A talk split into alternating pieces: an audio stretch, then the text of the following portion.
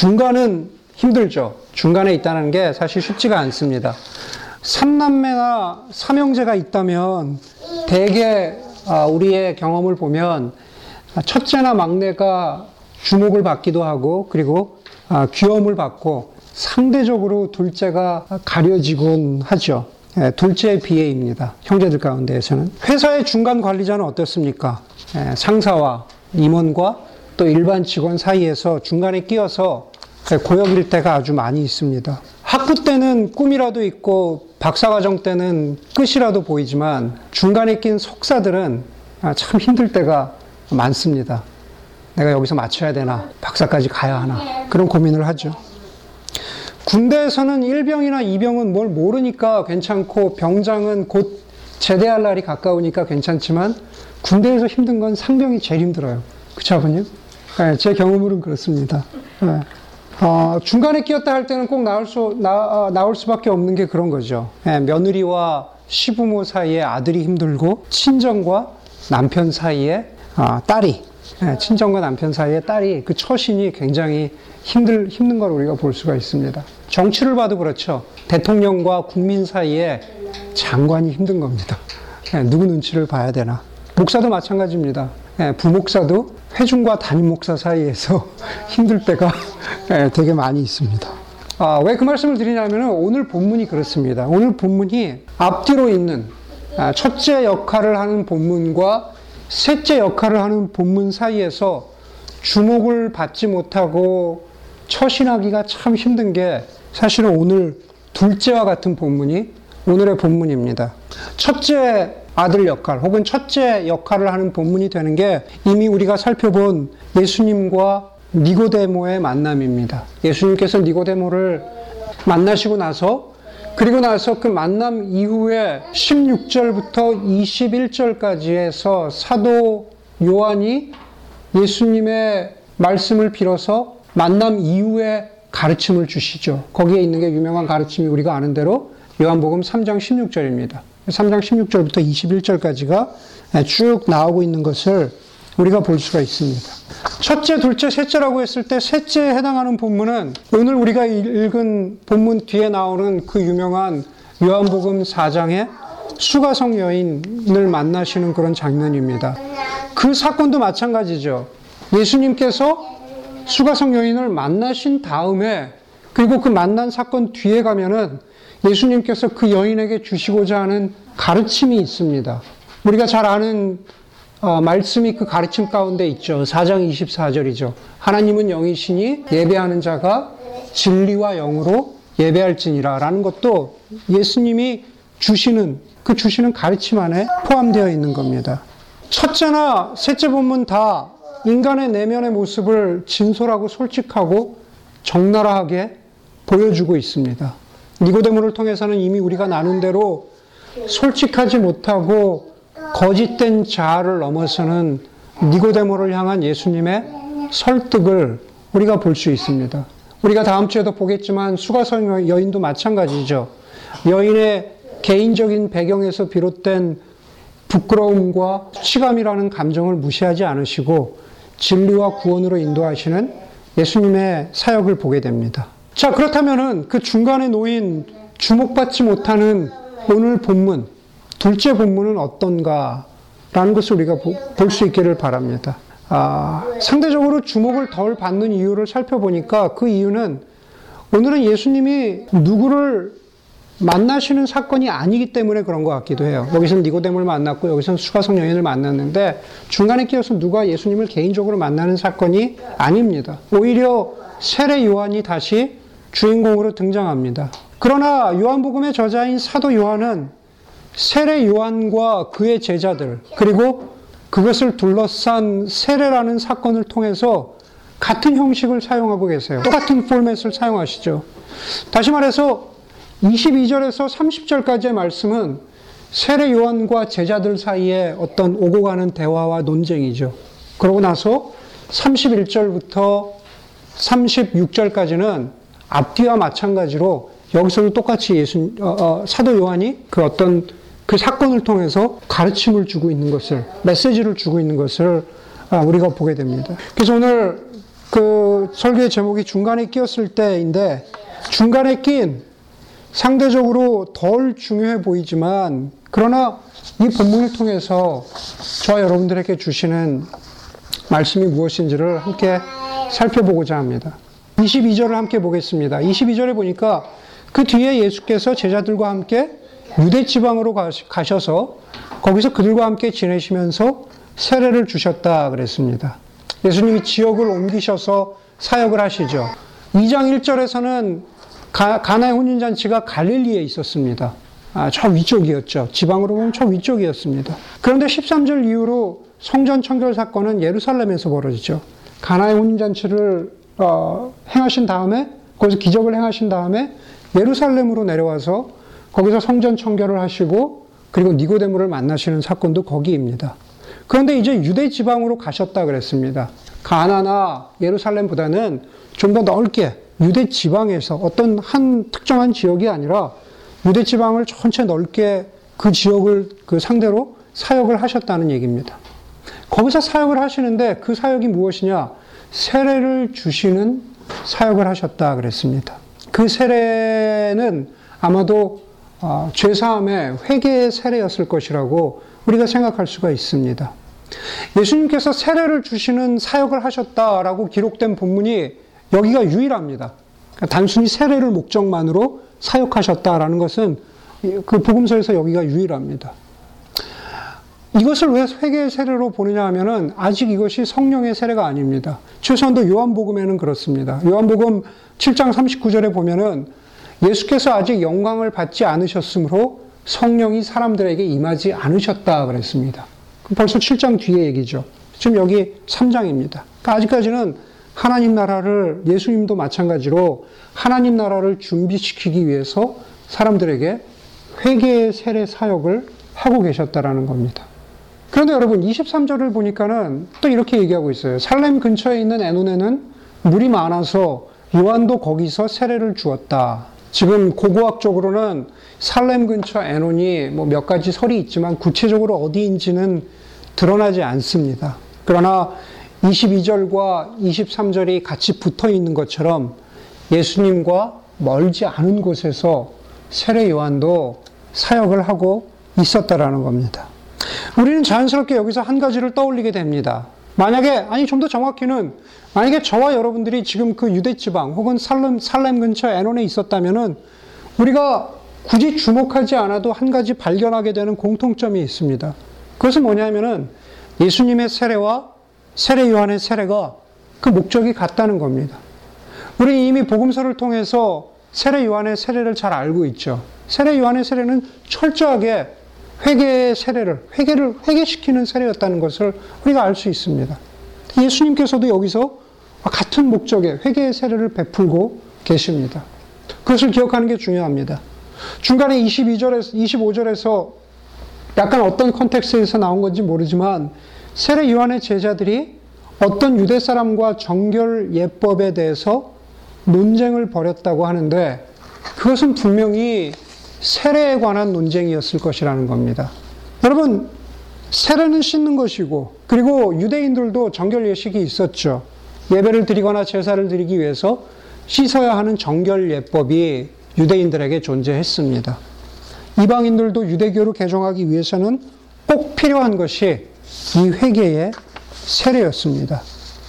25절을 고리 역할로 해서 더 중요한 것은 26절에 벌어진 반응입니다. 좀 더 정확히는 세례 요한의 제자들의 반응이죠. 26절에 보니까 요한의 제자들이 요한에게 와서 말하였다. 라삐님 보십시오. 요단강 건너편에서 선생님과 함께 계시던 분, 곧 선생님께서 증언하신 그분이 세례를 주고 있는데 사람들이 모두 그분에게 모여듭니다. 26절이 참 점잖습니다. 26절이 참 점잖아요. 근데 26절은 이렇게 읽어야 되는 그 본문은 아니죠.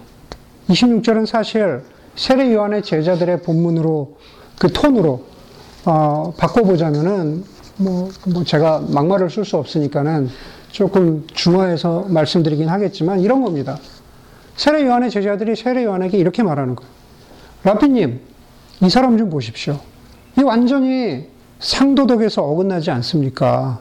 이 사람은 선생님이, 라피님이 세례도 주셨고, 사역하라고 인도올 수도 해주시고, 어, 그렇게 해주셨는데, 이렇게 똑같은 구역에서, 뭐, 나와바리라 그러죠. 이렇게 저희 나와바리를, 예, 저희 구역을 치고 들어오면은, 어떡합니까? 우리 다 망하게 생겼어요. 어, 그럼 보세요. 사람들이 지금 다 저 사람한테 가잖아요. 지금 딱 그 톤이라는 겁니다. 여러분, 세례 요한의 제자들이 예수님을 몰랐을까요? 알았죠. 예수님의 이름을 알았다는 겁니다. 그런데 세례 요한의 제자들이 예수님에 대해서 뭐라고 얘기합니까? 여기선 그분이라 그러죠. 사실 그분이 아니죠. 영어 성경만 봐도 that man who was with you. 당신과 같이 있었던 그 사람. that guy who was with you. 바로 그 사람. 세례 요한의 제자들은 예수님이 세례를 베푸시는 것에 대해서 질투와 경쟁심을 느꼈다고 볼 수밖에 없죠. 그러니까 사실은 정확히는 예수님도 베푸셨지만 예수님의 제자들이 세례를 베푼 것에 대해서 기분 나빠하셨죠. 이미 오늘 우리가 본문에 읽었잖아요. 4장 2절에 사실은 예수께서 직접 세례를 베푸신 것이 아니라 그 제자들이 준 것이다. 그랬잖아요. 지금 겹치고 있는 겁니다. 세례 요한은 바로 여기서 자기 제자들과 세례를 주고 있고 예수님은 아, 여기서 또 제자들과 회개의 세례를 베풀고 있고 완전히 예, 영업하는 지역이 예, 겹치고 있는 거죠. 음. 여러분 예수님이 직접 세례를 베푸셨건 아니면 제자들이 주로 했건 심지어 우리가 오늘 본문에서 볼 수 있는 건 심지어 예수님의 사역, 심지어 세례 요한의 사역, 소위 우리가 영적이라고 하는 일들, 회개를 베푸는 세례에도 우리는 얼마나 많이 치사하고 질투하고 경쟁하는 감정들이 개입되어 있는가라는 것을 볼 수가 있습니다. 여러분, 원래 세례 요한은 중간에 끼인 사람이었죠. 예수님의 길을 예비하러 온 사람이었습니다. 28절에서 말합니다. 나는 그리스도가 아니고 그분보다 앞서서 보내심을 받은 사람이다. 라는 말은 우리가 잘 아는 대로 세례 요한은 중간에서 하나님의 계시를 받아서 뒤에 오실 예수 그리스도의 오심을 준비하고 있었던 중간자라는 그러한 역할이죠. 그런데 이제 세례 요한은 그 위치가 바뀝니다. 자신의 제자들과 예수님 사이에 끼어서 그 중간자의 입장에 놓여서 세례 요한이 어떤 입장을 취하느냐에 따라서 이 상황은 더 어글리하게 악화될 수도 있고 아니면 반대의 경우도 될 수 있다라는 겁니다. 여러분 우리는 이런 세례 요한과 같은 그러한 경우들을 많이 경험, 경험, 경험 하게 됩니다. 어떤 경우에는 일은 되지만 사람을 잃을 때가 있고 반대로 사람은 얻지만 일을 망쳐버릴 때가 있습니다. 무엇이 맞는 것인지 사실은 상황마다 둘 다 쉬운 일은 아니죠. 그러나 꼭 스티븐 코비의 원칙 중심의 리더십을 이야기하지 않더라도 최소한도 세례 요한이 오늘 우리에게 보여주는 것은 자신이 붙잡아야 했던 것. 그것은 결국 뭡니까? 우리가 본문에서 보는 대로 중간자의, 중간에 처한 사람의 본분을 잊지 않았다는 것이죠. 30절은 사실 그, 그, 그 비유입니다. 그는 흥하여야 하고 나는 쇠하여야 한다라는 것은 나는 망하겠다. 그 말이 아닌 거죠. 나는 쫄딱 망하겠다. 그 말이 아닙니다. 우리가 그 뒤에 나와 있는 것을 보면서 알 수 있는 것처럼 예수 그리스도가 주인공이고 나는 조연이고 나는 들러리다. 나는 중간에 있는 내 중간자로서의 본분을 잘 감당해야 된다는 것을 그렇게 표현한 것입니다. 여러분, 우리가 한 개인이나 한 그리스도인으로서 혹은 교회나 할 거 없이 먼저 우리가 본문을 통해서 기억해야 되는 게 바로 이렇게 세례 요한이 가졌던 중간자의 본분입니다. 우리는 중간자이고, 우리는 들러리이고, 조연인데, 그런데 많은 경우에 우리가 주연이 되려고 하는 경우가 많이 있습니다. 세상사에는 그럴 수 있지만, 그러나 우리의 신앙생활에서, 우리의 영적 여정에서 우리가 주연이 되려고 한다면, 그렇다면 결국 예수님이 서실 자리, 예수님이 계실 자리가 있지 않습니다. 과연 우리는 우리의 본분, 우리 중간자로서의 우리의 내 자리는 어디인가? 내 본분을 다하고 있는가? 라는 것을 오늘 본문에 나오는 세례 요한의 모습을 통해서 우리가 기억할 수 있기를 바랍니다. 계속해서 말씀을 보겠습니다. 우리가 중간에 끼인 사람에 대해서 가지고 있는 선입견에 대해서 선입견에서 벗어나서 마음에 새겨야 하는 것은 이것입니다. 중간의 위치까지 가는 것도 쉽지 않다라는 거죠. 다시 말해서 중간자의 그 중간에 끼인 사람의 그 존재가 별것 아닌 게 아니라 사실 중간에 있는 사람의 그 존재가 대단하다는 겁니다. 여기 다 주부들이신데 주부들이 음식을 하셔도 그렇죠. 훌륭한 요리는 아니어도 모두가 수긍하는 중간의 맛을 내는 게 사실 얼마나 어렵습니까? 그렇죠. 그, 그 맛을 내는 대로 오래, 오랜 세월이 걸립니다. 우리 교우들 가운데 본의 아니게 요즘에 요리를 해야 되는 남자 교우들은 그게 무슨 말인지 알 겁니다. 예, 음식 타박했던 거 이런 것들 다 회개하셔야 됩니다. 아까 처음에 시작할 때 군대 생활 비유를 들었지만 웬만큼 인정받는 상병의 위치를 유지하는 게 얼마나 힘든지 모릅니다. 저는 힘들었거든요. 저는 손재주가 너무 없어가지고 중간에 위치해 있을 때 그 역할을 하는 게 너무 힘들었어요. 못을 제대로 받기를 하나, 낫지를 제대로 하기를 하나, 제 밑에 있는 일병이 훨씬 더 인정받았습니다. 빨리 제대하고 싶었습니다.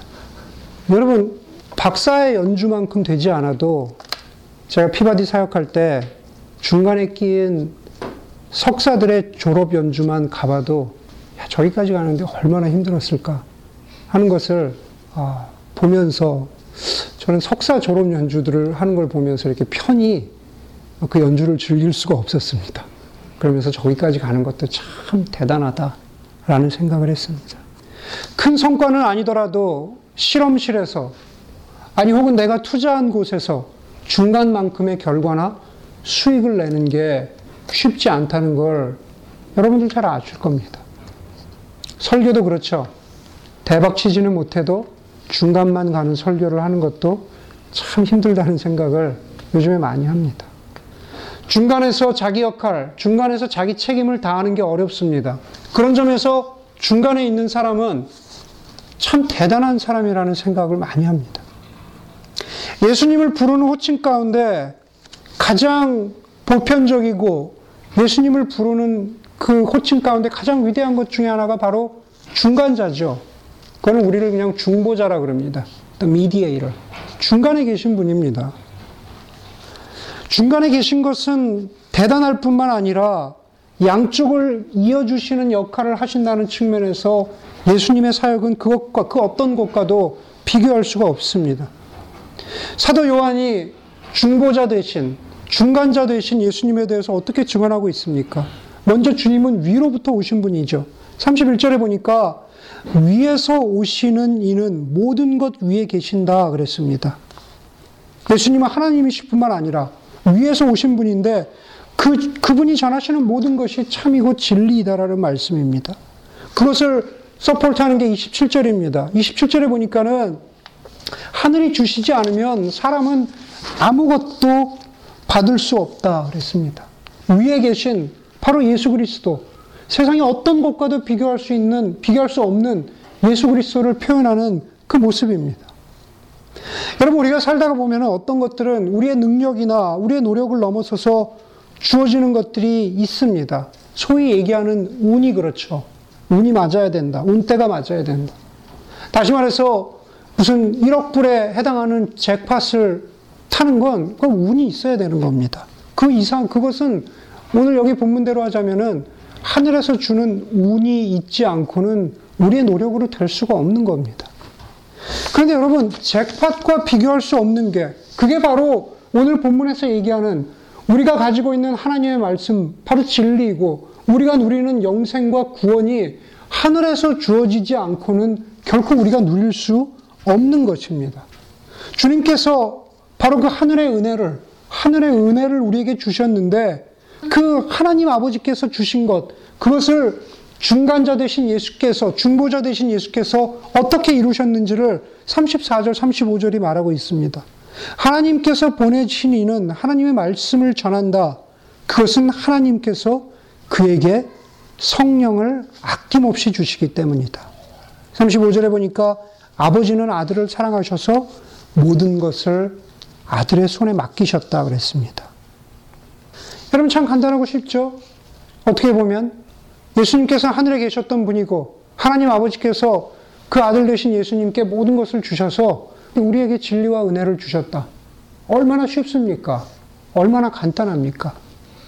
그러나 여러분, 제가 두 번째 포인트를 말씀드리면서 했던 것을 다시 상기하시기 바랍니다. 중간에서 자기 역할과 책임을 다하는 게 얼마나 어려운지. 예수님께서는 하나님의, 하나님의 아들이시기 때문에, 예수님은 하나님이시기 때문에 이런 것쯤이야 간단하게 하실 수 있을 거라고 생각하면 그게 오해라는 겁니다. 예수님도 중보자로서 자기 책임을 다하시기가 그게 쉬운 일이 아니었다라는 겁니다.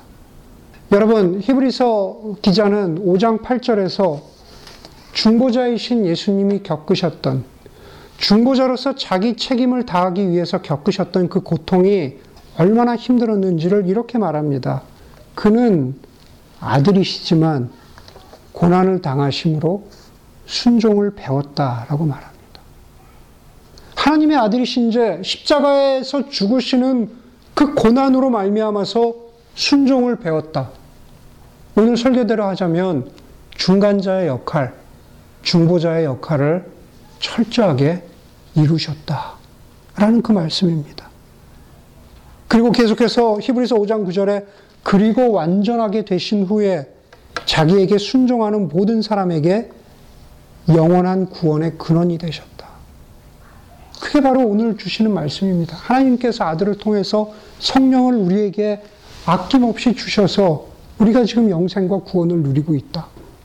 그것은 중보자 되신 주님께서 순종하심으로 고난을 당하셔서 순종하심으로 이루신 일이다. 라는 그 말씀입니다. 여러분, 회사에서 저 사람은 만년 과장이야, 만년 부장이야 라는 말은 존경보다는 약간은 깔보는 의미를 담고 있는 게 사실입니다. 다른 데서는 모르겠지만 교회에서도 그래요. 저분은 그냥 만년 부목사야. 어디 가시지도 않고 그냥 그 교회에서 그냥 5년, 10년, 15년 계속 그냥 계셔. 모두가 중간만 제대로 하는 게 얼마나 어려운지를 모르고 하는 소리입니다. 그런데 여러분, 만년 과장, 만년 부목사처럼 오늘 본문에서 우리가 보는 게 뭡니까?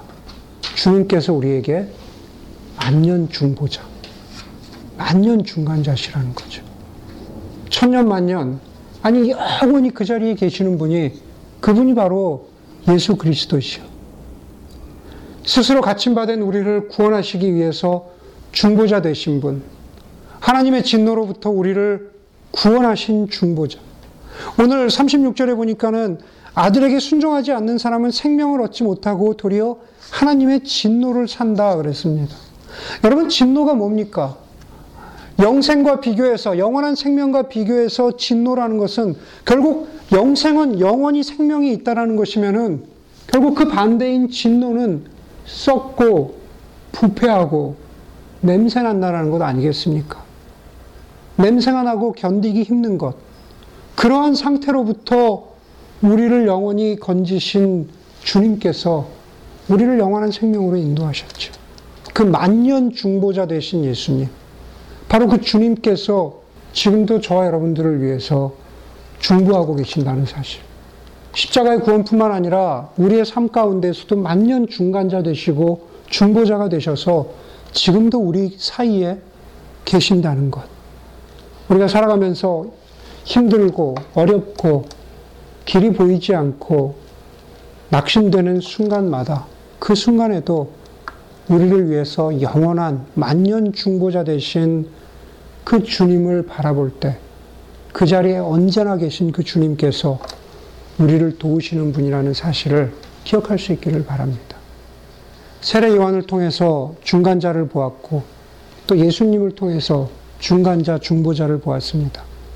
마지막으로 나누고 싶은 말씀은 이겁니다. 결국 우리가, 저와 여러분이, 혹은 교회가 중간에 있다라는 거죠. 우리가 중간에 있습니다.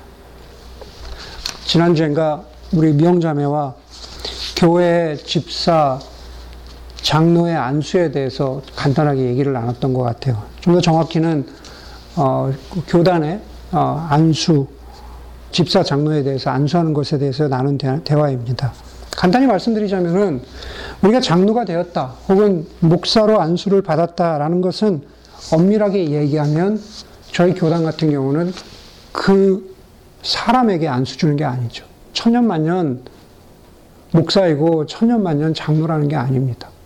그 사람이 가지고 있는 그 직분에 대해서 안수를 준다는 그런 의미입니다.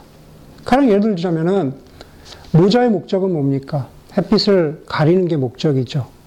햇빛이 더 이상 나지 않고 덥지 않으면 모자를 벗어도 되는 것처럼 마찬가지로 더 이상 집사나 장로 혹은 목사의 역할을 하고 있지 않다면 굳이 그 명칭으로 불릴 이유가 없다라는 게 그게 어, 저희 교단의 방침이고 그게 미용자매와 나눈, 나눈 그 대화의 요지였습니다.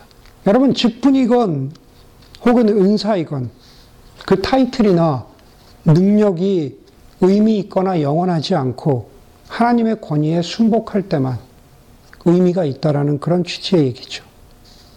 교회도 마찬가지입니다. 교회도 하나님이 교회에게 주신 사명을 잘 감당할 때만이 교회로 불릴 의미가 있는 거죠. 만약 하나님께서 교회에게 주신 직분이나 사명을 제대로 감당하지 않다면 사실 교회 대신에 뭐 다른 이름을 붙이는 게 적절하죠. 교회 사명과 관련해서 제가 나누고 싶은 게 바로 교회는 중간에 끼어 있다라는 겁니다. 그 역할을 해야 된다라는 거죠. 저는 28절을 묵상하면서 거기서 교회의 모습을 보았습니다. 28절은 이제 세례 요한의 제자들이 세례 요한에게 아, 이렇게 문제가 있습니다. 라고 얘기하니까는 28절이 자신, 자신의 제자들에게 세례 요한이 하는 말입니다. 너희야말로 내가 말한 바 나는 그리스도가 아니고 그분보다 앞서서 보내심을 받은 사람이다 한 말을 증언할 사람들이다. 맨 앞과 맨, 맨 뒤가 누굽니까? 네, 세례 요한의 제자들이죠. 너희야말로 이렇게 이렇게 할 사람들이다. 그래서 저는 너희를 한번 교회로 바꾸어서 생각을 해봤습니다. 여기서는 그분보다 앞서서 보내심을 받은 사람이다 라고 세례 요한에 대해서 증언하고 있는데 그것을 거꾸로 한번 생각해 봤어요. 너희는 그분의 뒤를 이어서 보내심을 받아 그분을 증언할 사람들이다. 라고 그렇게 묵상해 보았다는 겁니다. 그리고 이어서 29절에서 세례 요한이 자신을 신랑의 친구, 그리스도의 친구로 표현한 것처럼 교회가 예수님의 친구가 된다면 과연 신랑의 친구된 교회로서 교회의 사명은 무엇일까라는 것을 묵상해 보니까 중간에 있는 중간자로서의 교회의 모습이, 우리의 모습이 보였습니다. 무엇보다도 신랑의 친구로서, 예수 그리스도의 친구로서 교회는 신랑이 오는 것을 기뻐하고 기대하는 사람들이죠. 오늘 보니까는 우리가 흔히 뭐, 어, 본문 먼저 이야기하지 않더라도 우리가 결혼식에 가면은 신랑의 친구인 그 베스트맨이 신랑 입장을 가장 가까이에서 축하해주고 그리고 기뻐해야 하는 것처럼 우리는 예수 그리스도와 예수 그리스도의 복음이 이 땅에 왔고 또 주님이 다시 오시는 날 그것이 완성될 것을 그 하나님 나라가 완성될 것을 기뻐하는 사람들이죠. 두려워하는 사람들이 아니라 기뻐하는 사람입니다. 또 교회는 소음 속에서도 신랑이 오는 소리를 들으려고 애쓰는 사람들이죠. 29절에 보니까는 신랑의 친구는 신랑이 오는 소리를 들으려고 서 있다가 신랑의 음성을 들으면 그랬습니다. 여러분, 결혼 잔치집에 가면은 음식 만드는 소리, 사람을 부르는 소리, 의자를 놓는 소리, 혹은 사람들이 결혼식을 준비하기 위해서 왔다 갔다 하는 소리들로 정신없는 곳이 결혼식 잔치집입니다. 분주하고 시끄럽죠. 잔치집은 그게 당연하고 자연스럽습니다. 여러분, 우리가 사는 세상은 어떤 면에서 잔치집 같죠? 시끄럽습니다. 온갖 소음이 다 있습니다. 저마다 자기 소리를 내고, 저마다 자기 일이 중요하다고 하면서 온갖 세상의 소리들로 시끄럽습니다. 그러나 그 와중에서도 신랑의 친구는 다시 말해서 교회는 신랑이 오는 소리를 들으려고 해야 하고 그리고 신랑의 음성을 들어야 한다는 겁니다. 정말로 교회는 신랑의 음성을 정말로 교회는 예수 그리스도의 음성을 들으려고 서 있습니까? 실제로 신랑의 음성을 듣고 있을까요? 아니면 잔치집의 소음을 세상의 소음을 예수 그리스도의 목소리로 착각한 것은 아닐까 하는 반성을 해보게 됩니다.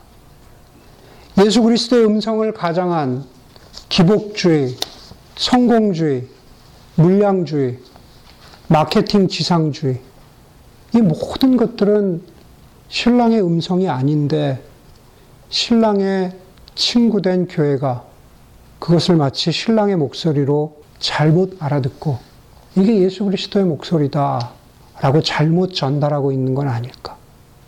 그런 중간자로서의 교회는 만약 정말로 그렇다면 실수한 것이고 정말로 낭패가 아닐 수 없습니다. 다른 교회들 이야기는 하지 않겠습니다. 저는 우리 하나의 씨앗 교회가 그런 점에서 중간자로서 예수 그리스도의 친구로서 정말 예수 그리스도의 음성이 무엇인지를 들으려고 서 있고 애쓰는 중간자의 역할이었으면 좋겠습니다. 사도 바울은 로마서 1장 14절에서 나는 그리스 사람에게나 미개한 사람에게나 지혜가 있는 사람에게나 어리석은 사람에게나 나는 다 빚진 사람이다 라고 사도 바울이 그렇게 고백을 했습니다. 존 스토트 목사님은 사도 바울의 이 고백, 복음에 빚진 사람이다 라는 이 고백을 이렇게 해석을 합니다. 우리가 빚졌다고 할 때는 두 가지 경우가 있죠. 내가 은규 형제에게 20%를 빚졌다. 그러면 내가 은규 형제에게 20%를 갚아야 하는 빚진 사람입니다. 그런데 두 번째는 은규 형제가 나에게 뭔가를 주면서 이거를 주었으니 은규 형제님께 전달해 주십시오라고 그렇게 부탁받았는데 부탁받은 내가 전달해 주지 않고 그냥 가지고 있으면 내가 누구에게 비쳤습니까? 저 사람에게 주어야 하는데 저 사람에게 주지 않았기 때문에 저 사람에게 비치고 있는 겁니다. 사도 바울이 나는 복음에 비친 사람이다 라는 것은 바로 두 번째 의미입니다. 그리고 그것은 중간에 낀 교회로서의 중간자의 우리의 모습을 보여주기도 하는 것이죠. 우리는 신랑의 음성을 제대로 들었고 예수 그리스도로부터 들었고 그 음성을 누군가에게 전달해 줄 중간자의 역할인데 그것을 제대로 행하고 있지 않으면 중간자로서의 교회가 아니라는 말입니다. 지난주 연합예배에서 말씀드린 것처럼 복음을 전하십시오.